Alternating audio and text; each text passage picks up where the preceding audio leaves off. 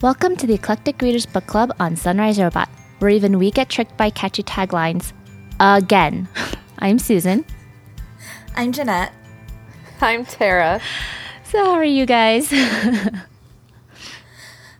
doing pretty good. I'm getting ready to start work and class back, which means less fun reading time and more, you know, reading for class. So I'm Ew. prepping. Yeah, I know. So Never I'm prepping fun. by indulging in all my, like, guilty pleasure reading. I'm trying to knock out, like, a couple of last, like, fantasy books and mystery books, because I'm starting to get concerned that my hundred books for the year goal is going to be completely unrealistic as of next week. Well, that's understandable.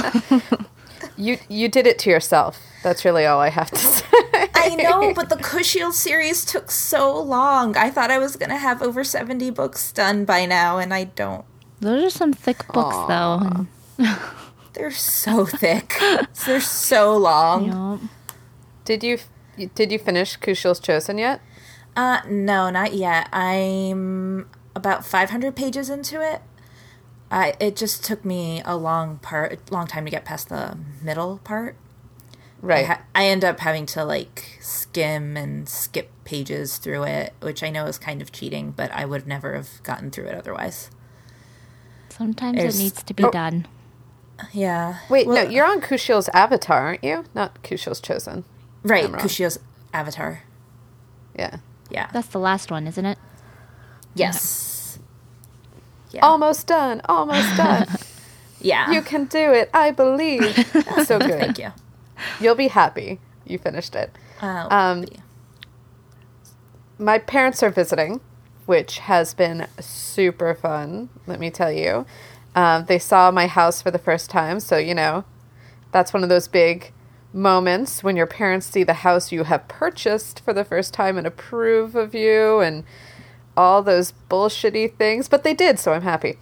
Um, also, though, Hannibal's ending, which makes me sad. The last episode w- aired last night, and I still haven't watched it, and that's a big problem. But I'm really sad. That's the last episode ever, right? Yeah, series finale, because no one else picked it up, Aww. because people are dumb and don't understand good shit when they have it. Um, but yeah, if you haven't seen it, though, you should, because if you like the Hannibal books at all, or even like Silence of the Lambs at all, it's the origin story, and they stick somewhat true to the books. Anyway, it's so good. Well, Susan, what about you? How you doing? I am good. I'm busy, busy, busy. But um, as you all know, I have a toddler. As some of our listeners Woo! don't know, I am pregnant again. Um, Congratulations. Thank you. Um, but I bring that up because I... Can actually, we say... Huh? Can we say what the sex is going to be? Oh, it's a girl. Or is that going to be a reveal? No, Yay! it's a girl. We found out last week. So... Um, but I bring that up because uh, I actually discovered a really good website for anybody with, you know, who has kids or want to have kids or siblings or anything, uh, multiple children. It's called little parachutes dot com, and it's a website that deals specifically with children's books and has it categorized by everything. Like, there's a category for milestones. There's a category for... you know, a new baby. So, like, it just breaks it down to specific types of concerns you might have. And then you can just pick the book from there. And I used it for for Emily, and I, you know, got a couple books from it, and it's really good. So it's a good, good reference for everybody. Now, I was looking at it, Susan, mm-hmm. and I love it because there's, like, so many, like, little social stories mm-hmm. and stuff. I used to work at a... um Some listeners might not know this, but I used to work at a preschool. And there's such great, like, little social stories if you have preschool-age kids. Mm-hmm. And I'm actually going to send this link to probably, like, my old coworkers and stuff, because I bet they'd find it fascinating. Yeah. But I was wondering a little bit more how the site actually works. Like, are the books free, or do you have to pay for them? Or No, it just what? tells you what the books are in a little summary, and then it tells you to go to, I think, Amazon to buy the books. So it's the it's the Goodreads Pretty of much. children's books. Mm-hmm. Ah, cool. That's so yep. cool. Yeah. So, I mean, the books that I bought were like less than ten bucks each, you know? So, yeah. Um, but the fact that it's all in one website and I don't have to like search everywhere um, is pretty fantastic because, you know, it deals with big issues, especially for little kids. And it's like in a way that they can understand. So that's that really is, cool. Mm-hmm. So that is so cool and so useful. Yeah, it's like I have to share this with everybody because it's amazing. Yeah, isn't that? Don't you love those ideas? It's one of those ideas you're like, ah, why didn't I think of that? Mm-hmm. You know, I it, I could have. I could be the the co-founder of Little Par- No, but that's really cool that someone actually had the gumption and did mm-hmm. it. Yeah, it's really great. That is such a great idea. It really is. Good find, Susan. Yeah. Our friend found it, but I was just like, I need to share this with everybody. This is amazing. So. That is so awesome. Yep. So I'm guessing you're reading a lot of um, books about being a big sister, but what else are you guys reading right now? I'm not reading a lot of books about being a big sister. That's my life. Same. Well, I meant Susan was reading them to her little girl. Oh, well, whatever. It's okay. I am also a big sister. I think we're all big sisters, so we know we're. Yeah, that's oh, true. We are. Now. Are we all first children? Yes. That is funny. I oh, that's didn't weird. notice that before, but yes, we are. So we know exactly where Emily's coming from. We True. can sympathize. Exactly. Um, but anyways, aside from little uh, baby books, I'm reading A Hundred Years of Solitude by Gabriel Garcia Marquez. Um, I just started, and funnily, the library only had the audiobook available. So, oh, me too. Oh, that's so that's weird. The, so I'm doing the exact same yeah. thing. I am also reading A Hundred Years of Solitude, which is our next book club book, mm-hmm. but like um, I also only have the audiobook available to me, so that is what I'm doing. Mm-hmm. That is weird. Yeah, because that's not normal. I just I can't read a paper book right now. I just I don't have the time. So I was like, you know, ebooks are usually better for me, but they didn't have any. I was like, that's unusual. Especially, isn't this an older book? Yes, it yeah. is. It's been around a long time. So I don't know why there wouldn't be an ebook for this. So. Yeah, well, the book was first published in the sixties, mm-hmm. and so usually books like that, they either have a, many copies by now, mm-hmm. or they wouldn't have them all checked out. Right. So that's I mean, interesting. The, yeah. To the audiobook, it's pretty good. I like the narrator voice. Mm-hmm. It's He's pretty cool. It's just going to take a year and a day to, to, to, to do. So that's why you started early. mm-hmm. Like you, my yep. friend. Great minds. Great minds. What about you, Jeanette? What are you reading? I am reading Five Billion Things at Once, which I recently said I was not going to do anymore because I don't get through them. But I think I went into an end of vacation panic. So I'm reading Kushiel's Avatar. Only you would have an end of vacation panic around, I didn't read enough books this Seriously. vacation. You read well, like I a didn't read enough books. Jeanette, you read so many you books. Did. You read all the books. Literally I- all. I know, but I still, I, I have more books. Like you said, I did this to myself. I really did. um, so I'm reading Kushiel's Avatar, like I said. Um, getting closer to the end of that. I'm very excited about that. And I am reading In the Company of Sherlock Holmes, which is not a Sherlock Holmes book, but it's a collection of sh- stories sort of based on Sherlock Holmes or inspired by Sherlock Holmes stories by a bunch of contemporary authors. So, like, Michael Connelly's in there, and... Uh, oh, okay. It's a, so it's a short story. Yeah. No, yeah. That's cool. Yeah, and it's really neat, because some of them are, like, stories that we already know from, like, different perspectives. Like, um, there's the Sherlock Holmes story about the racehorse that went missing, and it's oh, from yeah. the perspective of the horse. oh, uh, sweet. Yeah, which is kind of fun. Um, there's another one that's kind of like a Facebook retelling of the Hound of ba- Hound of Baskerville. So stuff like that. It's really, really interesting. It's fun. I'm doing it because I'm one way I'm getting through my one hundred books is doing the Book Riot, Riot Read Harder Challenge. Okay. And this book was actually published by an indie press. So Great. It qualifies in that category. But yeah, it's a really interesting book if you like Sherlock Holmes stories or if you like fun takes on mystery stories. So, yeah. I think next time I want to have an entire segment about my feelings about Book Riot. Oh, yeah. Just to say, like, like I have a lot of feels, strangely enough, about Book Riot. Um, but we can we can do that next time. Yeah. But but I love them, and I saw that challenge and thought, oh, man, if only I had time. Mm-hmm. You crazy, crazy person. that, that's all. It was just an easier way to get my books organized for the second half of the year. So I like how like, you plan right. your year for your books. I do, and then I don't stick to them because then I find like other things. Sure. Like I, I read. Um, I also read the Hemlock series this summer, which is a book about. It's basically Veronica Mars with werewolves. Uh, if you like the Veronica Mars television show, is that a T V show? The Hem- Hemlock. Yeah. Um, no, no, that's Hemlock Grove. And oh, that's okay. Netflix yeah. sounds terrible. Oh, is it? Yeah. I've never seen it. So bad. Do not waste your time. Although, interestingly, um, it's also about werewolves, to my understanding. And the books came out the same year, the Hemlock Grove book and the Hemlock book. So that was very confusing. Um, but yeah, it's not a T V show, but it is Veronica Mars with werewolves. So that was a real guilty pleasure. That was fun. So if you like Veronica Mars but want some supernatural, you should also be reading and or watching iZombie, which is Veronica Mars. Yes. With zombies. That's what I hear. Yes.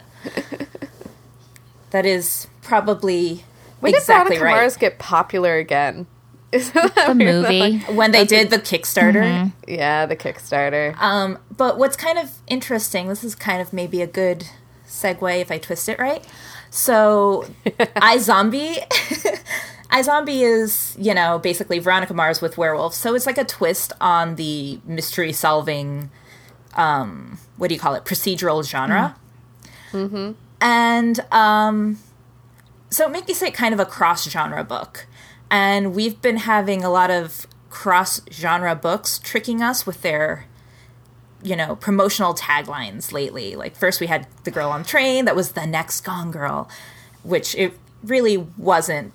But we got into that last time. And now we have The Magicians, which was labeled as Harry Potter for adults. And a lot of people ha- at our real life meeting had a problem with The Magicians because it didn't meet their expectations. Because it's a cross-genre story. Those tricksy publishers. They need to stop yes. it. Tricksing us with their frackin' taglines. Yeah, they, they need to stop it. They just need to give us a good Stuff. summary. Yeah. Of what, what the book's about, and then let us make our own decision about that. You know, do you think that since this book was a cross-genre book, if you had had a different summary of the book, would it have changed your enjoyment of it? I I read the book before that tagline existed for that book, so I'm not a good person. That's a question for. Um, I maybe.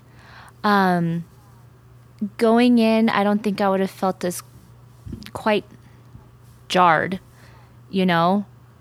Um, it's like, this is nothing like what I expected. So then, you know, as the beginning of the story is going, and I have to kind of switch my brain a little bit, you know? So that kind of takes you out until right. you get yourself adjusted again. Right. Well, you told us, um, you told us before this podcast started that, you know, because I believe Jeanette and I warned you last podcast that this was not Harry Potter for adults. That this was, in fact, more Narnia yes. in some ways. Yes. Um, so, and you said that you thought you were less disappointed than some of our other real-life book people. I think so, because um, one of them, like, really didn't like it. He's like, this is nothing like what I thought. And I was like, well, I kind of knew better what I was getting myself into. Um It's nice having Jeanette and I as an early warning system. Yeah. We're like, no, Will Robinson, turn around. Right, right. Danger, danger. And, I mean, that really helped because I was like, okay, I got to remember they said it's not really like Harry Potter. I have to, like, think about it this way. It's more like Narnia. But then, like, that didn't really come into play really until later on. So I'm like, I can kind of see it, I, you know, but you don't really see that part until, you know, the second half of the book. Yeah, yeah, I mean, it's hinted at very heavily, and you basically know almost from the beginning that it's going to figure in because he talks about it so early. Mm-hmm. But yeah, it definitely I mean, is something book, that doesn't The physical come in. book itself has a map of Fillory in it. It's oh, like yeah? the phys- you know what I mean? Like, the physical book itself has a map of Fillory. Like, that's part of the problem. You expect to go there earlier because you're like, oh, mm-hmm. well, that's where that... Uh, from me, having read it when it first, first was published, um, that was what I thought. I grabbed it and I was like, oh, cool. We're going to a magical universe. Sweet. And then it it feels like it never happens. Right. You're yeah. like, oh. Or not. Yeah. A, we'll get there, I guess. A, it's a long way. Yeah. mm-hmm. yeah, and I think... Um, you know, we're going to touch on this even more later when we actually get to our main read discussion, but um, we had talked about how maybe this is less of a fantasy book in that sense because you don't go on the big magical adventure until later in the book, and it's really more of a coming-of-age story. Yeah, whoa, whoa, whoa, spoilers for my discussion, Jeanette. I'm so whoa, whoa, sorry. Whoa. Spoiler alert. It's all right. We'll we'll beep that part out. But there's a ton of other examples too. But there are a ton of other examples of this. Right. And there are. And so I was coming up with some of them. And it's interesting because some of the ones I came up with are more genre than they are coming of age. Like Harry Potter is a good coming of age. Well, first let's define coming of age. A classic coming of age story or um, a Bildungsroman is another thing that they call it, is basically you're watching a character um, basically grow. So they're growing in education, in psychological formation, some kind of um, growing up experience. So you've got The Catcher in the Rye, The Outsiders, the Anne of Green Gables series as a whole. Um, so those are kind of the classic coming-of-age stories. But if you're ever confused, though, like a good way to tell the difference is that in a story that is mostly a coming-of-age story, it's more about the person's inner dialogue than it is about the person's actions. So right. The story mm-hmm. has more to do about what the person's thinking than what the person's doing. It's probably a coming-of-age story. Right, I think that's... exactly. And so there are obviously coming-of-age books in other genres, like Harry Potter or Ender's Game or Candide, but a lot of them are more genre than they are coming-of-age stories. Like Harry Potter, mm-hmm. you would not typically go, oh, it's a coming-of-age story about a little boy who grew from eleven to seventeen. Because that's like its third purpose. you know, but, you know, its first purpose is this is an epic fantasy. Right. You know? Yep. We are in an epic. Classic it goes hero the epic plot yes. line. Yeah, classic hero story. The mentor dies, he goes to the underworld, he gets the key piece of knowledge, he kills the bad guy. It's the classic, classic, epic storyline. Then it's a magical fantasy romp, adventure story. That's its second purpose. And then its third purpose is as a coming-of-age story. This kid grew up, by the way. Yeah. After by the way, all these things this happened. Kid goes from eleven to eighteen in these books. Enjoy! But I feel like in that time you know, period, too, it's just automatically a coming-of-age story, you know? Like, that's right. part of what that book is. Very exactly. true. Exactly. You can't really avoid it. No. Given the timeline associated. But that's why it's not a purposefully a coming-of-age... Well, it is purposefully a coming-of-age story, but it's not... That's not the point. The point isn't to be like, wow, Harry Potter grew so much in this series. Didn't he just grow so much? You know, the point is to be like, yeah, he defeated the bad guy. Uh, ended the war, broke the wand. That guy's sweet. I mean, yeah. That's the point. Exactly. And I think, and you guys tell me what you think, but I think it would have been a much different book had we focused on Harry Potter is going to a boarding school and growing up. Oh, by the way, he's got magic. Oh, yeah. Yeah, no, totally. And people are trying I to mean, kill him, but that's all right. The book would have been way more like the fifth book. All the books would have been yes. way more like the fifth mm-hmm. book. And P S dot com, the fifth book is the worst. So don't, don't want that to be the case. It improves upon rereads. Yes, it does. Oh, my God. But I hated it at the time. I did, wanted too. Wanted to murder it with the last being of my soul. So, I mean, it's not so improving bad. Upon rereads, fine, great. But, like, the first time around, I was so miserable. I'm in New York reading it going, this is just terrible. No offense, J K, I love it now, but, like, at the time, Harry was just the worst. Yeah.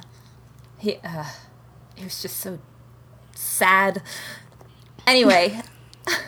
Let's talk about Candide yeah. as a good example, though. I love Candide. I loved coming up with this. I love that it was in the list. I just love it so much. Well, that was one of those books that it's so much its genre I that know. I really blinked when I saw it on the list. I was like, wait a minute. Candide? I Well, yeah, I guess it is coming of age. Candide yeah. kind of grows. Um, I mean, he goes from a naive young boy to, like, a married farmer in the dirt who's unhappy. I mean, but I mean, it's so much Voltaire's parody, and I it's love Candide so still much. In the best of all possible worlds. Oh, I, look at that. I love Candide. It's hilarious. Um, it's a great book. Yeah, but it's very much, I mean, it's not a coming-of-age story as you typically think of it. Like, what would you call it, Tara? Uh, Primarily, I mean. It's a couple of things. Um, the word isn't actually parody. The word is actually leading satire. Me. Yes, thank you. Sorry. Yes, satire. I mean, it's it's a satire. I mean, it's a political satire piece. That's what it, the point of that story is. Oh, and yeah. It's brilliant as a political satire piece. Brilliant. Absolutely amazing. Um, but that's what it is. Yeah, I guess that's the best way. I mean, it's got a couple of different elements. I just had no idea what to classify it even. So. I mean, I think I think the other thing you have to do when you're talking about genre is, and this isn't true for every piece of a novel you do, because um, novels are art, and art is subjective, and you are allowed to deal with it, you know, and, and take it in as your own. But I think you really have to look at author intent when it comes to genre. Like, what was the intent of this story from the author's perspective? And I think that really helps you define its primary objective, because, I mean, they're the ones who wrote it, so. Right. Um, I agree with that. I think you need to be aware of the intent in a way, maybe not the full intent, obviously, because there's a lot of spoilers in intent sometimes, but I think it changes your expectations of the books. Right. And that leads to book clubs being tricked and being confused, and we wouldn't want that, would we?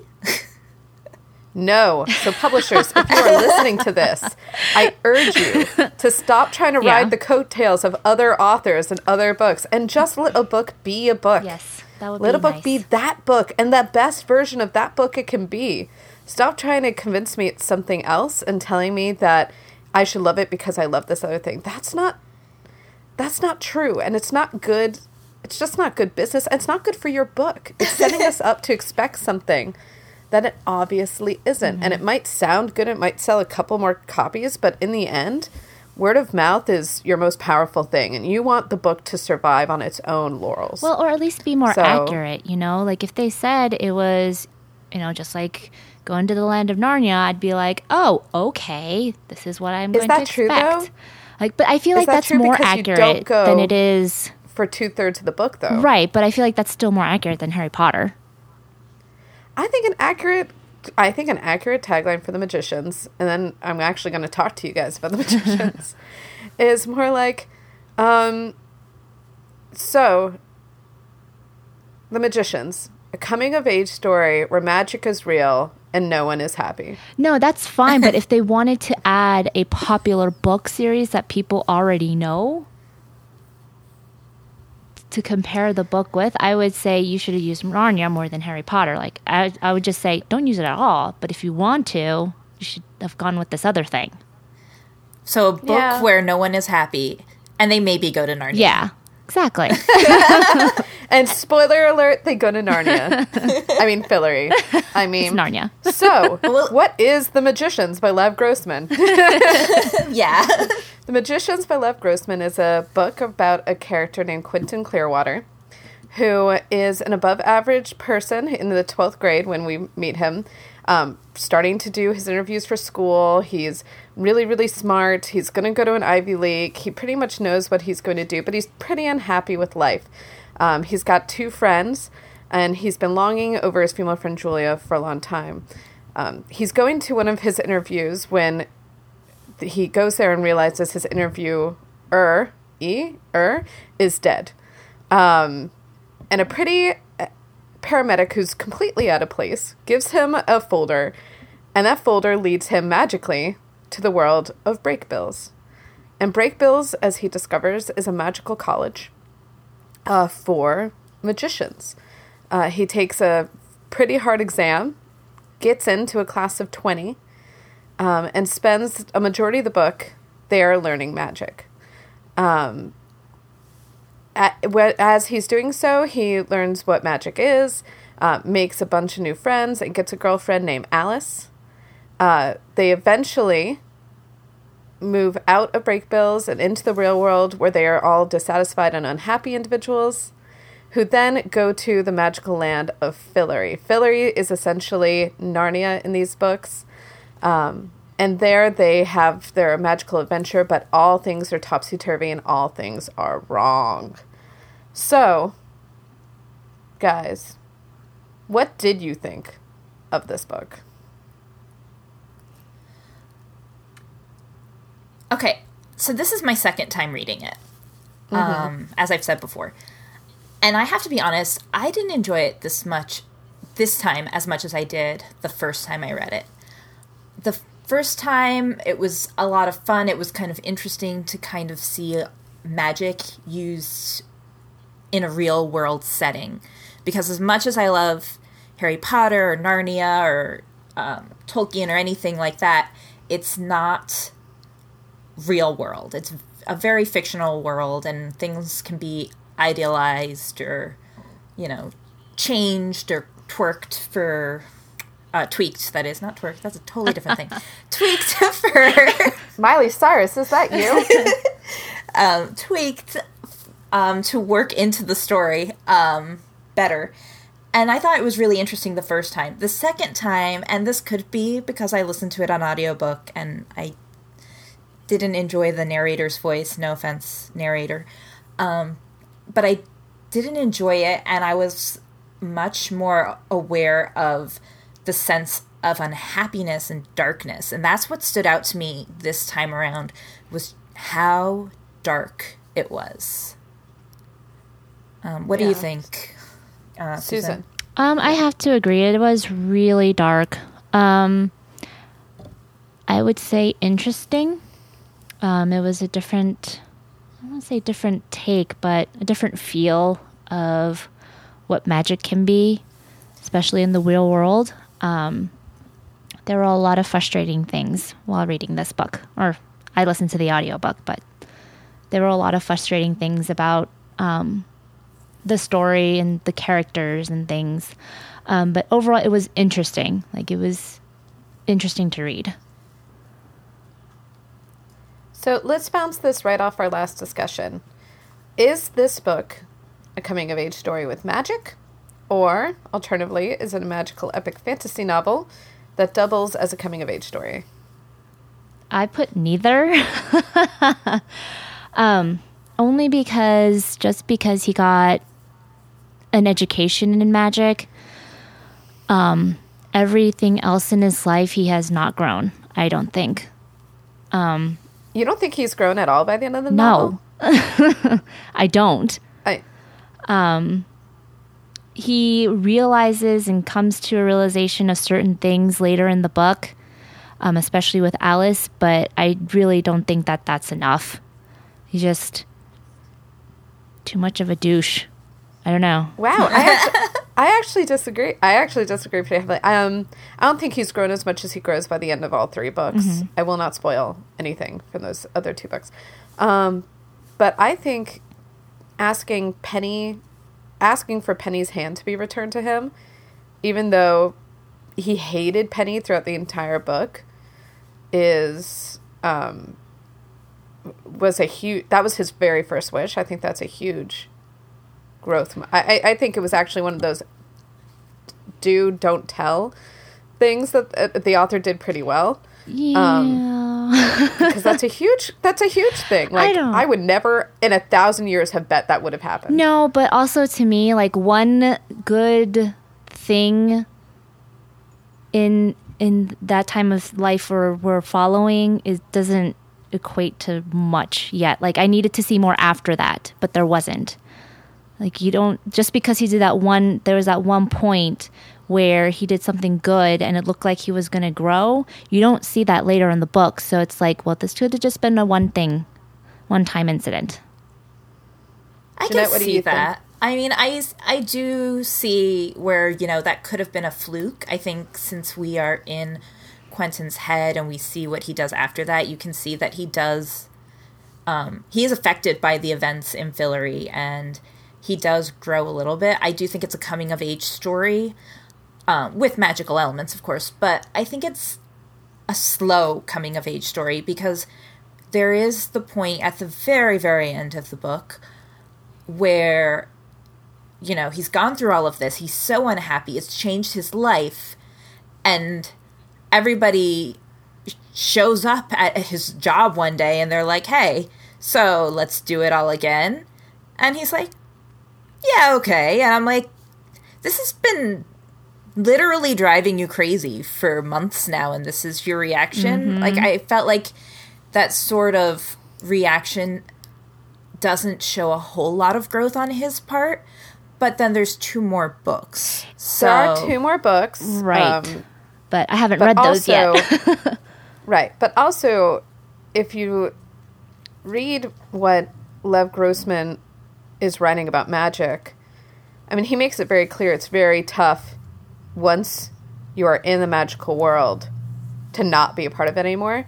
I mean, they classically say there's only one person to ever do it. You know, he meets her, but there's only one person to ever completely give up magic that they know of in modern history. I mean, it's just something that once you know about it, I mean, and the character Julia is a great example of this. Once you know about it, it doesn't really let you go. So I never thought at the end when Quentin does give up magic that that was something that was going to stick. I never thought that was going to stick, you know? I don't think I'm trying to say that I thought it was going to stick. I'm trying to say that I think a different Quentin would have thought more, or at least, mm. you know, expressed a concern, even if it's only in his own head. Like, oh, man, that was bad. And he doesn't. He's just yeah. like, yeah. well, all right. That's also well, another thing. Like, he doesn't really go back and be like, oh, I totally regret this thing. Yeah. There's no reflection. Well, I mean, that's part, that's part of magic. Magic is pretty... Uh, not seductive. That's not a right word. Yeah. Obsessive in this book. People who know about it are obsessive, and a lot of things are said about magic, you know, con- sometimes completely contradictory.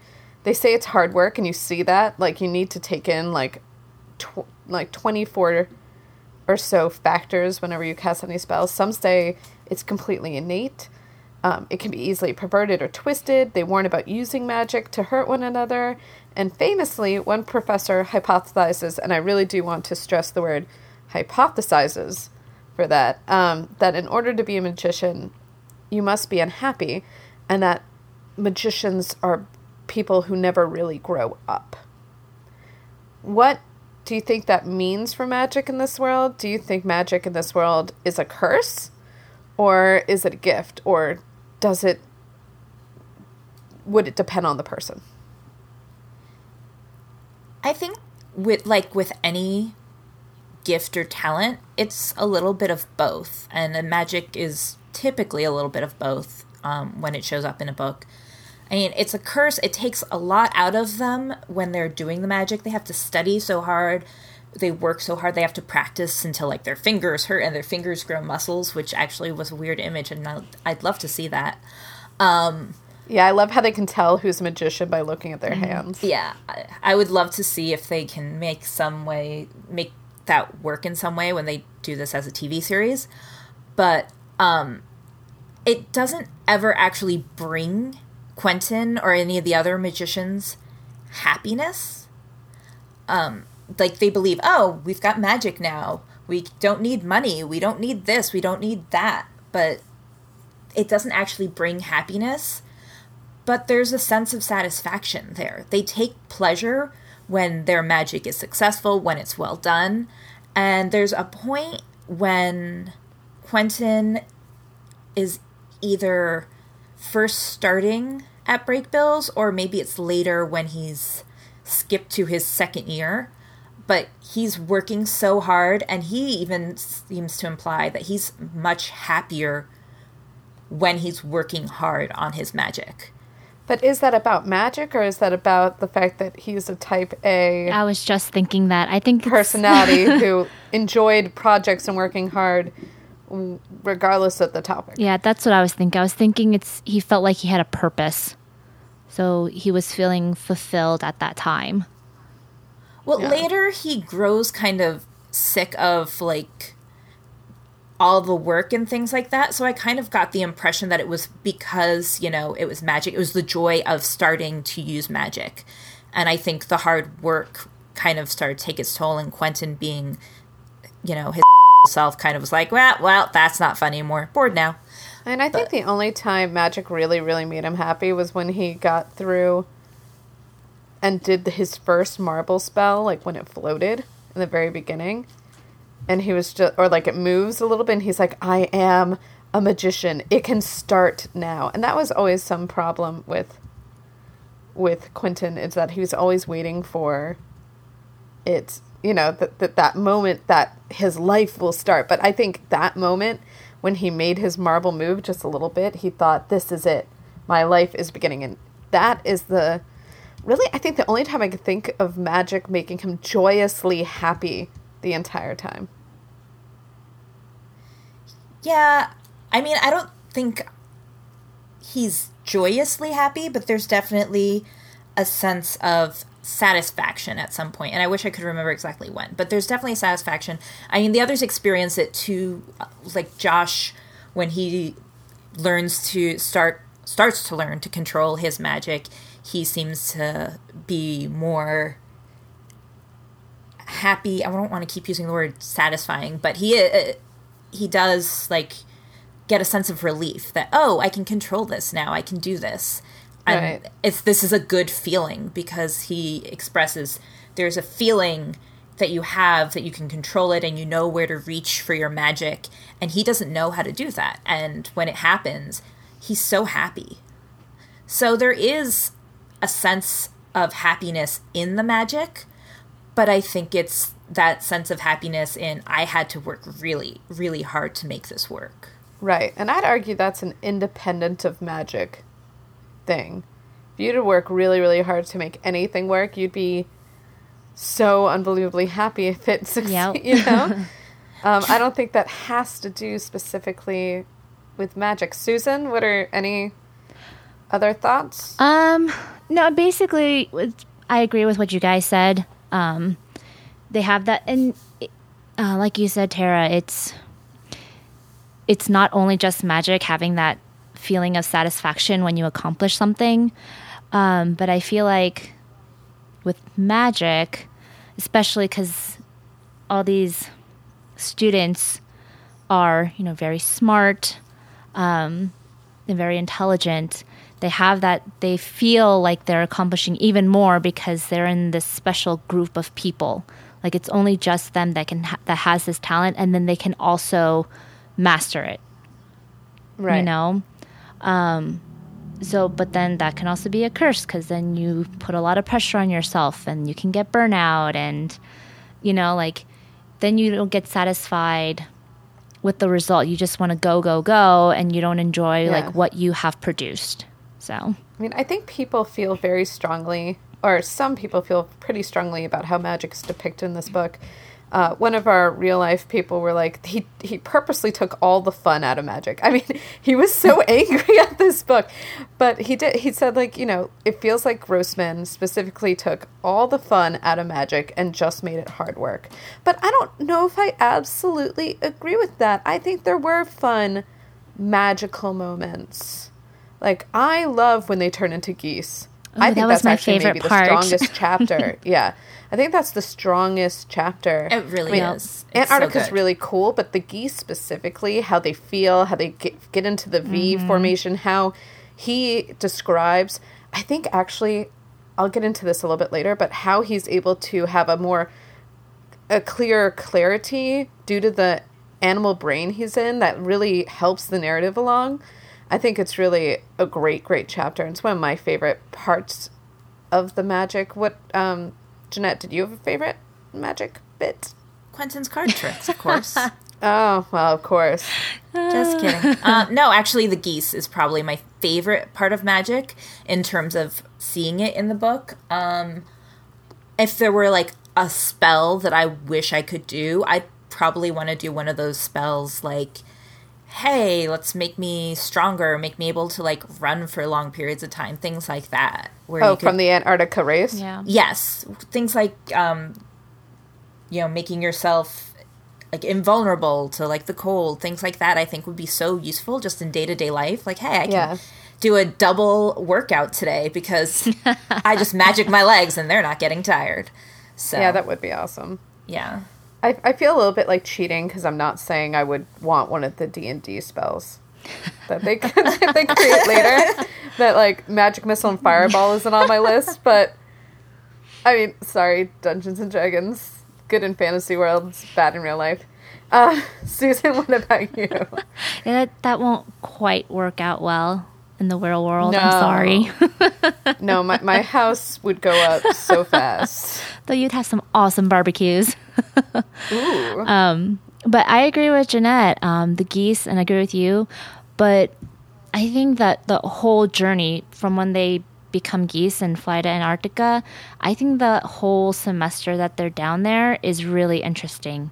Um, because, like, I don't know, the, the way they're learning isn't as grating, I guess. Mm-hmm. Like, the writing isn't as, oh gosh, forced or, I don't know. There was just something about him, Quentin, learning in Brakebills and then him learning in Antarctica is just different. And I really liked it in Antarctica. And then I loved seeing magic actually being used. Like, that's... yeah. Like, that was really much more, nice to see. It's much more physical chapters. Mm-hmm. Those chapters are much more physical. Yeah. And less, like, books and practicing over and over again. And... sure, I mean, they had to do that, too. But then you see, like, when they're taking breaks or whatever, the teacher, Mur- Murkowski, he's like, oh, we're going to do this. And he does like some magic thing. And it's like, oh, so this is how you apply magic in the real world when you're done. Right. Yeah. It's definitely the strongest part of the mm-hmm. book. Even even when I was listening to it on audiobook. Yeah, same. It's the strongest part on the book.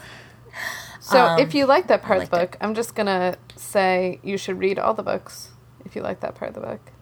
Is there more of that? I read all of them. That's all I'm saying, really. Um, all right. In our regular discussion, um, someone mentioned that Quentin, who universally we all agreed was annoying as shit. um, yep. Because uh, he is. Uh, he's an angsty twenty-something with more power than any of us have any right to have. So annoying. Uh, but one of them mentioned that... Um, Quentin was your typical male fantasy character, a k a white, straight, gets the girl, has magic, has a lot of power. Um, do you agree that that's true? Do you think that was the point the author was trying to make? Do you think there's something else there? What are your thoughts? I don't think he's a typical male fantasy character. Um, I think Lev Grossman may be...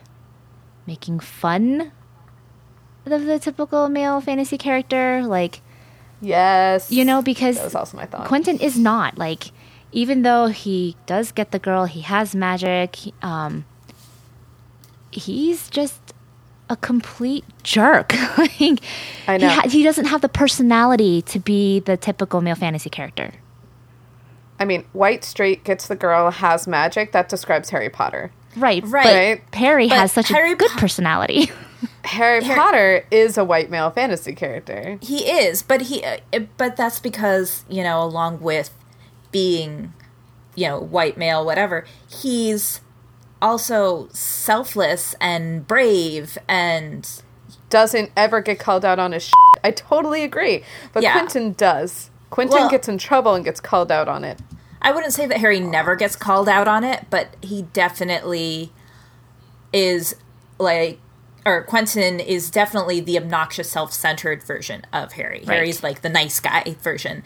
And well, I, Quentin's I mean, like, Quentin, he is, he's almost a parody of characters like Harry Potter mm-hmm. or Aragorn or whoever you want to say, he's like, mm-hmm. hey, here you go. Here's some magic. Here's an adventure.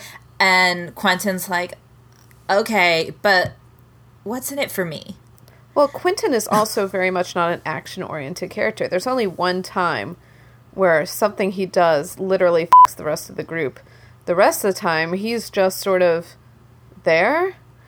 I mean, the thing about Harry, and it's why recently, I don't know if you guys saw this, but there was that uh, YouTube trailer that turned Harry Potter into the villain. And it was so easy to do because he's a man of action.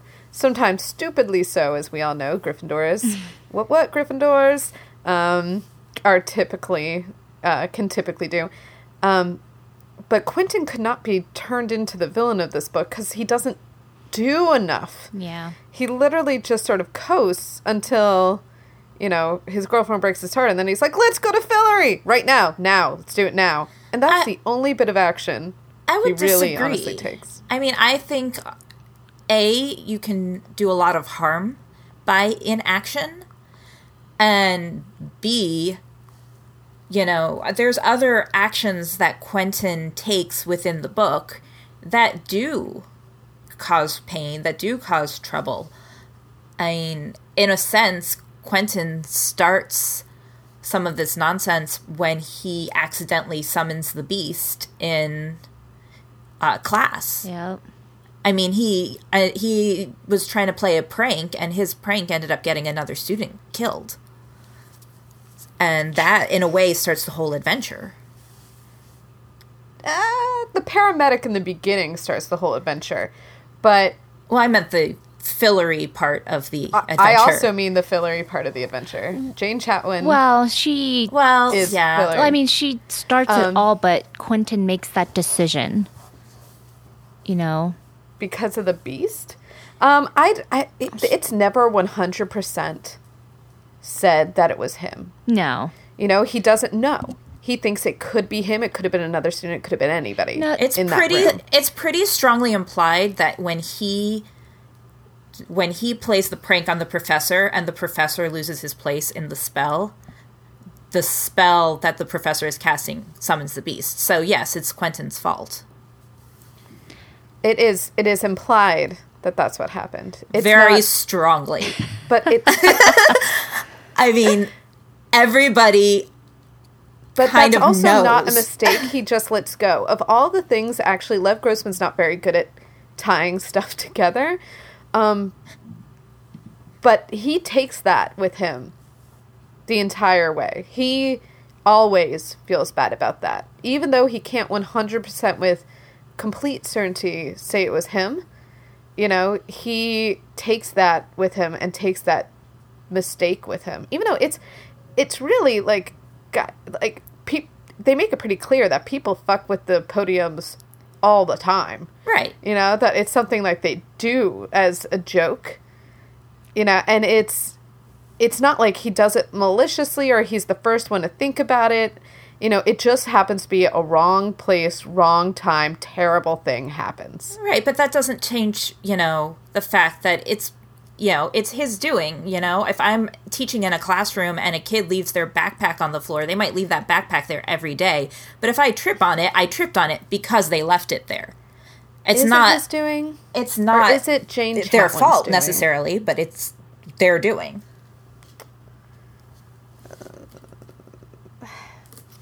All right, that's a bigger question. I, I, I mean, the, the bigger question here is whose fault is this entire book?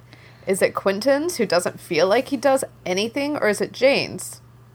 I mean, I think everything that goes wrong is obviously Jane Chatwin's doing, because it's like the six thousandth time she's done it. So yeah, I think it's both, um, honestly. Yeah. I mean, you know, he's Quentin's playing a part in Jane's game. Mm-hmm. But he's playing a part. He's making his choices. She's not controlling his choices. If his choices end up getting him killed in the end, she turns back the clock. But she doesn't change the choices he makes within that storyline. But see, that makes he, that makes me think, though, that does she change the circumstances around him for him to make a certain decision, to make a mistake, or to make that decision, you know? I don't necessarily think so. Just from the way she's talking at the end, he's like, well, go back, change this, change that. And she's like, I'm not going to do that because it changes the entire outcome. I think she deliberately just kept turning it back and letting him make different choices, like a choose-your-own-adventure game, to see which choice ended up with the result she wanted. Right, but don't you think that's... Right, but if all things being the same, you would never make a different choice. choice. I think Susan's right. I think she had to, at some point, put different obstacles or different things in the way. Like, who knows if, for instance, Martin couldn't feel that this group of Brakebill students at some point is trying to get to Fillory. I mean, he does. He thinks someone in there is trying to get to Fillory. The answer is it's not... They, no one right then is thinking about that, mm-hmm. right? The person he's feeling is really Jane's influence on Quentin. And that's the reason why Martin comes and the Beast comes to the school. So it's not, you know, given all things the same, I don't think the Beast would have come. But since Jane has had, has been influencing Quentin and has been affecting Quentin and has made Quentin go to Fillory before in previous timelines, you know, the Beast then feels Quentin. I think it's much more... I mean, I, I would definitely argue it's Jane. Jane is the Jane is the orator of this story, in a yeah, way. Yeah, and she discovers that Quentin's the right candidate because he is such a jerk. He'll make these decisions for for the for the things to happen the way it did, you know. Yeah. Um, I mean, I think I think. Oh, sorry. Oh no, that's okay. Go ahead. I I was just finishing up my thought. Um, I think that, you know, I actually think Quentin's an interesting person here. You know, Quentin is surrounded by different types of people. And like you said earlier, it's almost a mockery of the typical white fantasy person. But would this book have been better if one of the other physical kids were the main character? If Alice, who makes the ac- the final sacrifice, was the main character? Or, you know, was there a point for making Quentin the character that only Quentin could have given us? I don't think any of the other characters would have been a good choice, honestly. Um, especially, I love Alice, and she's by far my favorite ca- character, but she would have been quite the, like, Mary Sue as the main character. Like, she would have been too perfect, because she's the nicest one, and she's the one who grew up in the magic family, and she's got the talent in magic, and it just would have been... too much perfection with her as a narrator. I don't know that any of the other characters would have made good narrators either, except for maybe Josh, because Josh is the only one who's not completely in control of his magic. So in that sense, I think he might have made an interesting narrator. What about Penny? Not really. He's away from the other kids too much. He is, but he yeah. does like all that interesting Fillory research. yeah, but I mean, I he's think... also a jerk. Oh yes, yeah, he's also he's also a like jerk. Penny. And Penny doesn't have any friends, any other characters in his life to bounce things off of. So I think Penny would have been even more in your head mm, probably. type of story. Because he doesn't have anybody to talk to, especially after Quentin and Alice get skipped ahead and he fails. That's true. So yeah. then you're also reading a story that would be even darker because he have failed, although that would be interesting. But he would have failed and then he'd be alone until yeah. he finds Fillory. I think that That's would have it. been a very lonely and kind of uninteresting story. And we would have had awkward teacher-student moments, and yeah, I don't know if I want that book. He was no, an awkward not, guy. That's down with book. it. Different book. Um, what about what Alice says to Quentin? Do you think that this makes a difference as to why he's the narrator? You know, after the Beast and after everything, Alice says, to, you know, that the difference between him and everyone else is that he actually believes in magic. She says, you know, you do realize that, right? That nobody else does. You know, how does this faith that he has help him as the protagonist of the story? Um, A, it's the only way in which I identify him, with him, because it's like, okay, you have a belief in this magic. And uh, I'm like, okay, you know, because clearly people who are fans of fantasy books, in their own way, they believe in magic, whether you think, oh, magic's real or not. Like, you believe in magic if you're a fantasy fan. And so I think that does give me, as a fantasy fan, a way to relate to this character. But I think it's also the one way that makes him a hero-type character. Because otherwise, you just spend the entire time wanting to throw drinks in his face and punch him and kick him. And I'm not an aggressive person, but Quentin's such a jerk. Um, and I'm just, I just want to be like, do something. And his belief in what he's doing is the only thing that makes him even a touch likable. Susan? um, it, it, he has this, well, um, at the beginning of the book, he even, ta- he's right, right away, he mentions Fillory, like, if this was Fillory, or this one book that ties into my life in this way, and it's like, well, okay, so now that he's discovered magic, he's like, okay, well, it should be like Fillory. Like, I think he tries to find the grass is greener all the time. And uh, I don't think a lot of the students do that. They're just like, we're magicians, we have to study magic, and that's it. Um, but with Quentin, he's always thinking, like, there's more to this after this. So, I mean, that's nice in a way, you know? There's more to life. Yeah. So he's the Ariel of Brakebills? Yeah. I want adventure in the... Gr- oh, wait. No, that's, that's Belle. Belle. That's Belle. No. Julia is Ariel. Julia just wants to be part of their world. Yeah. Aww, she's so sad. Face. That's such a sad Aww. Comparison. It's kind of true, though. But yeah, he, so, he so wants... Sorry. Quentin is Belle. Yeah. Julia's Ariel. I, I have a problem with... I, I have a problem identifying Quentin as Belle. But that's because I love Belle and I don't love Quentin. Yes.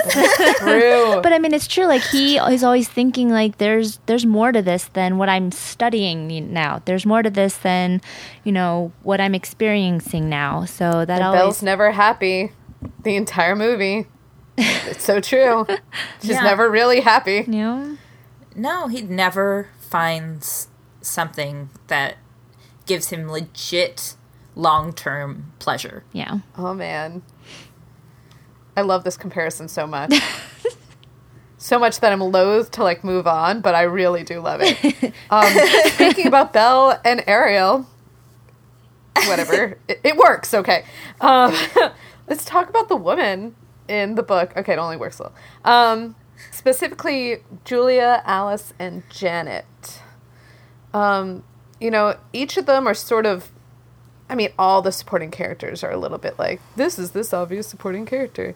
But Julia, w- interestingly, um, Lev Grossman has said that Julia was his answer to Dudley, who he just does not understand from the Harry Potter books as not being interested in magic at all. Mm. So Julia is his answer to to Dudley as, like, someone who sees magic once and just... becomes obsessed with the magical world. Alice, who, as you guys have all described, is sort of perfect in as much perfection as any of these characters can possibly have. Um, and then Janet, who, I mean, sort of takes on the horror role character of the slut, which is unfortunate because I think she's got a lot more depth to her than that. Um, but she is sort of, like, pegged into that hole. How do you feel about... Let's start with Julia. How do you feel about Julia's journey from popular girl to girl in the graveyard to powerful hedge witch that you see by the end of the novel? Um, as far as Julia goes, I, I understand what Grossman is saying about, you know, Julia being, you know, different take on Dudley. I do think he's a little harsh on Dudley. I can imagine people... not wanting to be part of the magical world, especially if you kind of have this magical world from um, Julia's perspective, that, you know, this is a dangerous world and it's hard work and all of that. Like, if you knew that, I can see you not being completely interested in it. I just... Julia's journey, I wanted to know more about it, basically, by the end of the book. I just wanted to know what she went through. I didn't think that we were given enough about her. We were just given a taste of what she, it, what is happening to her. And I wanted to know more. Yeah. Um, I liked the hints. I just didn't feel like there was enough of it in this book. Agreed. Read book two. Okay. That's what you say. So now I need to, because she, she's fascinating. Yeah. Yeah, she is, um, I don't think this is a, she is one of the narrators for book two. If that Ooh. Makes you want to read it more. Yes. There you go. You're like, yes, it does, in fact. um, what about you? What do you think, Susan? Um, yes, Julia is definitely interesting. Um, I really wish there was more of her in in the first book.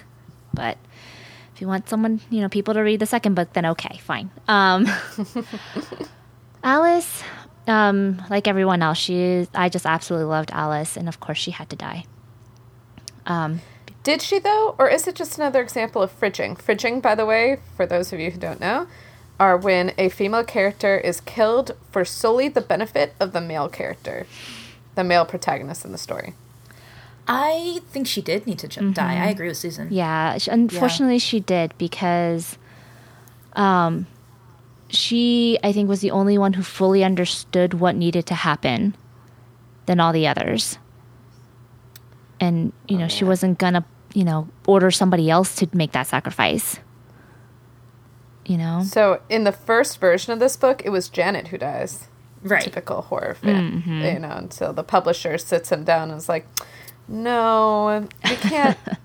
You can't do that. I think I don't think people would have missed her much. Just saying. Yeah.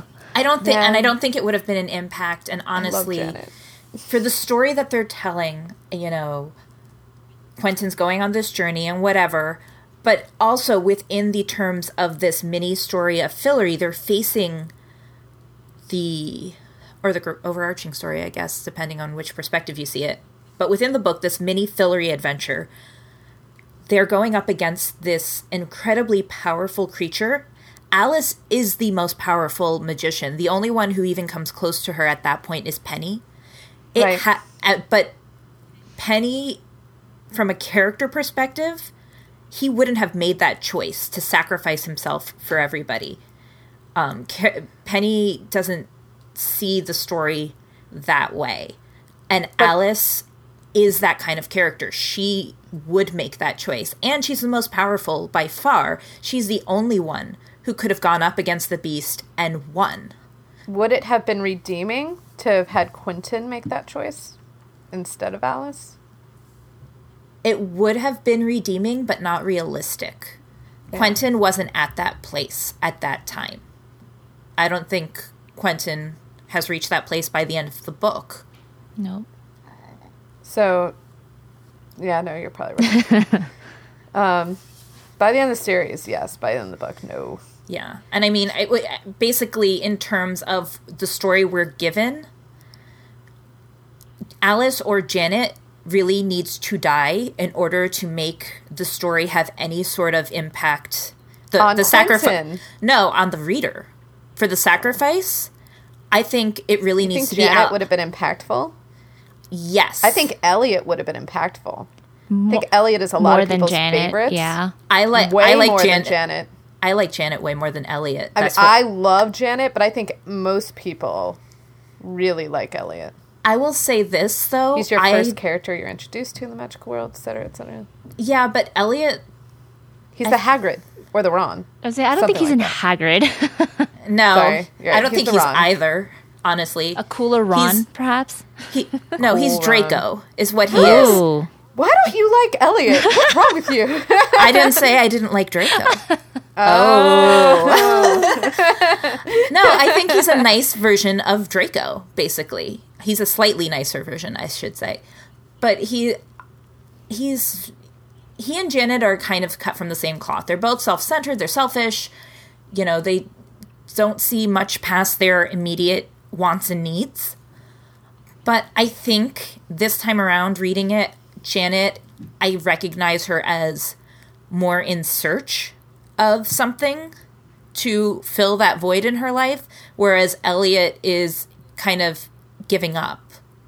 You know, Elliot may- basically decides, I'm going to drink myself to death in New York because there's nothing else to life. And Janet is actively trying to find something to fill the void in her life, even if it's and, making Alice miserable. And what is that void in her life? Well, it's the demon that she let out of her back. Um, no. I don't know. It's, it's that she's in love with Elliot and can never have him. That she still lives but, with him and mm-hmm. deals with him every day. I do mean, you he think forces. Though? He forces. I, I don't know. I mean, I think. I mean, this I, is all I, reading between the lines here, but I think she doesn't try to sleep with Quentin to get at Alice. Although I think that's like a great oh, side I think benefit. That's, I think it's that's part of it. Oh, no, I think it's a great side benefit. I think she tries to get Quentin to sleep with her. Well, specifically to sleep with her and Elliot in order to get a piece of Elliot. I, I think it's actually super sad. That's how I always read it. I always read it like she was gifting Elliot and Quentin in some way to Elliot in order to get a piece of Elliot that she can't have. And that just getting under Alice's skin is just... And under their relationship, because she's so unhappy, is just a side benefit.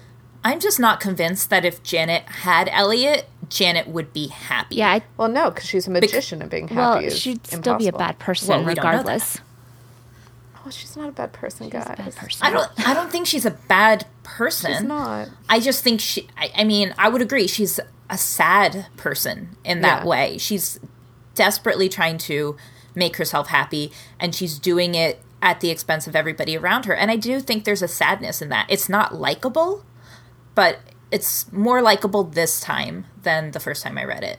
Yeah. It could be sad um, and still be bad, though. Like, her choices aren't good.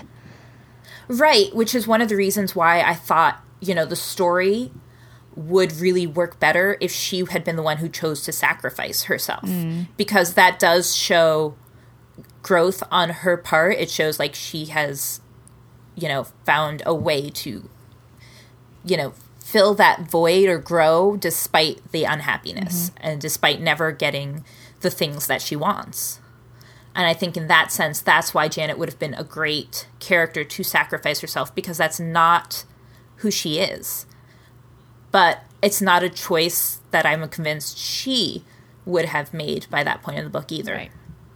Because she definitely shows no remorse at making anybody around her unhappy. So, last question. And then, and then I'm sorry, guys, this is over. Um, the author completely and utterly um, sort of identifies with Quentin, definitely in some ways, you know, um, feels that Quentin is him or writes from Quentin's perspective. Lev Grossman is a Gen Xer, classically known to be a little bit disillusioned with the world.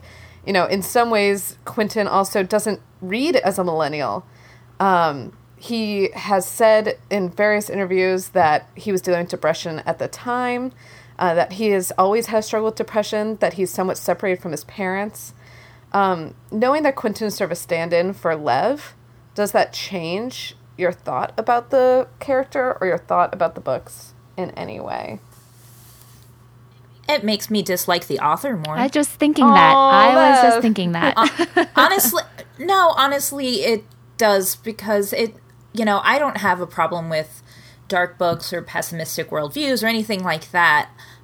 But if this is the way that somebody deals with their depression, in that sense, I, like, it frustrates me as a reader. Like, I don't know, to believe that the world around them should be happy un- or unhappy. Because they're unhappy, like, I don't, you know, I just, I think that's kind of a selfish view of your depression. I don't know. Wait, do you think that's what he's trying to say? That he thinks the world around him should be unhappy? Or, th- or are you just trying to... I think he's trying to just say that Quentin feels the world around him can be occasionally unhappy. I mean, I feel that Quentin views the world around him as an unhappy, miserable place, and the people around him as unhappy, miserable people. And the fact is, like, the world, you know, hopefully is not filled with unhappy, miserable people. So if you're... Um, if this is the way you're deciding the your world should be, because, you know, the author is creating this world, you're not taking that necessarily from your reality. You're creating it, and I just don't know that that's... Um, I don't know what I'm trying to say. It's I don't know that that's the best outlook to create about depression. Mm-hmm. You see what I'm saying? No, I, I get it. But you have to have both sides of the coin in novels. Like, you can't just have, you know what I mean? Like, it, there's not always a P C way, I think, to handle, every, to handle, not P C, that's the wrong way to say it. Um, but, yeah. Susan, what do you think? Um, well, yeah, I kind of definitely don't like the author much anymore. um, but I, I understand how people put their ideas and their emotions into something that they're creating. Um, but I feel like he put too much of it, of what he was feeling at that time, into this book, because it really reflects what he was going through, I feel. Um, so I don't know. It's just, I, I feel like it made a huge impact, and maybe that affected, you know, how I enjoyed this book, you know? All right. So, well, you guys gonna finish the series? I know neither of you have, so yes, no? I probably will in the near future. 'Cause it is interesting. I kind of want to see how it, you know, ends in Fillory, and I really want to know what happens to Julia. So. Yeah, the second book, um, I will say this much about it. I didn't like it as much as the first book when I read it. Um, and there's a couple of different reasons for that, but they're all spoilers, so I'm not going to talk about them. Uh, but now, having read the first one again, like, it reminds me about all the things I liked about the series, so now I kind of want to read the third one more. It ends well. That's all I'm going to say. It really does. Okay. Well, that's so, good. Um, thanks, guys, for... joining me with this discussion. Um, our next book on Eclectic Readers is going to be A Hundred Years of Solitude by Gabriel Garcia Marquez. Um, yeah, so join us next month. Great. Um, and we had so much to talk about in this podcast, and some really great references that we'll put in the show notes. And to see them, you can go to sunriserobot.net slash eclectic readers slash seven. And we're... This is our seventh episode. Hey. Yeah, lucky number seven. We're getting to ten, guys. I know. So exciting. I, I will say, while you're talking about show notes, Susan, that there's an interesting uh, blog post that Tara found yes. about mm-hmm. the book that people, I think, should definitely check out if... they're interested in knowing more about this book, because yes. it was really fascinating. It really was. I agree. Um, and where can people find you, Jeanette? Uh, you can find me on Goodreads, either at our group page or at goodreads.com slash jmtrivera. And you can find me on Twitter at Doctor Jeanette. Um, that's D R J E A N N E T T E. And Tara? Yeah, you can find me on Goodreads at our Eclectic Readers page as well. We're very active there, so come say hi. And you can find me at Twitter at Tara Newman, T A R A N E W M A N. Yay. Susan, what about you? Um, also on Goodreads, um, on our Eclectic Readers group page, oh. which I love that we're so active. Um, I know. It's so much fun. It is. And come join. I, I am uh, Sue Lyons on Goodreads. On Twitter, I'm at Ruri Kaicho, R U R I underscore K A I C H O U, and Google Plus, Susan Lyons. Um, and if you'd like to support us, um, in other ways than awesome group discussion, you can visit um, sunriserobot.net slash support and be a Patreon supporter. Special thanks to Bruce Edwards and Andreas Longa. Thank you so much.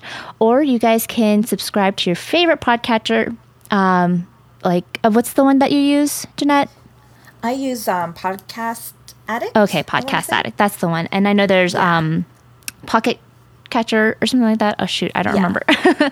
um, so you yeah. never miss an episode. And please rate and review us on iTunes. Um, that'll help more listeners and more eclectic readers uh, like us just, you know, ha- continue a huge discussion. And that'll be just wonderful. Yeah. Um, and we do take your feedback into consideration. So please yes, give yes, us some. Do. Yeah, give us some notes. Yes, we love it. Um, yes. All right, then, guys, let's shelve this until next month. All right, see you then, guys. All right, bye. Bye. Bye.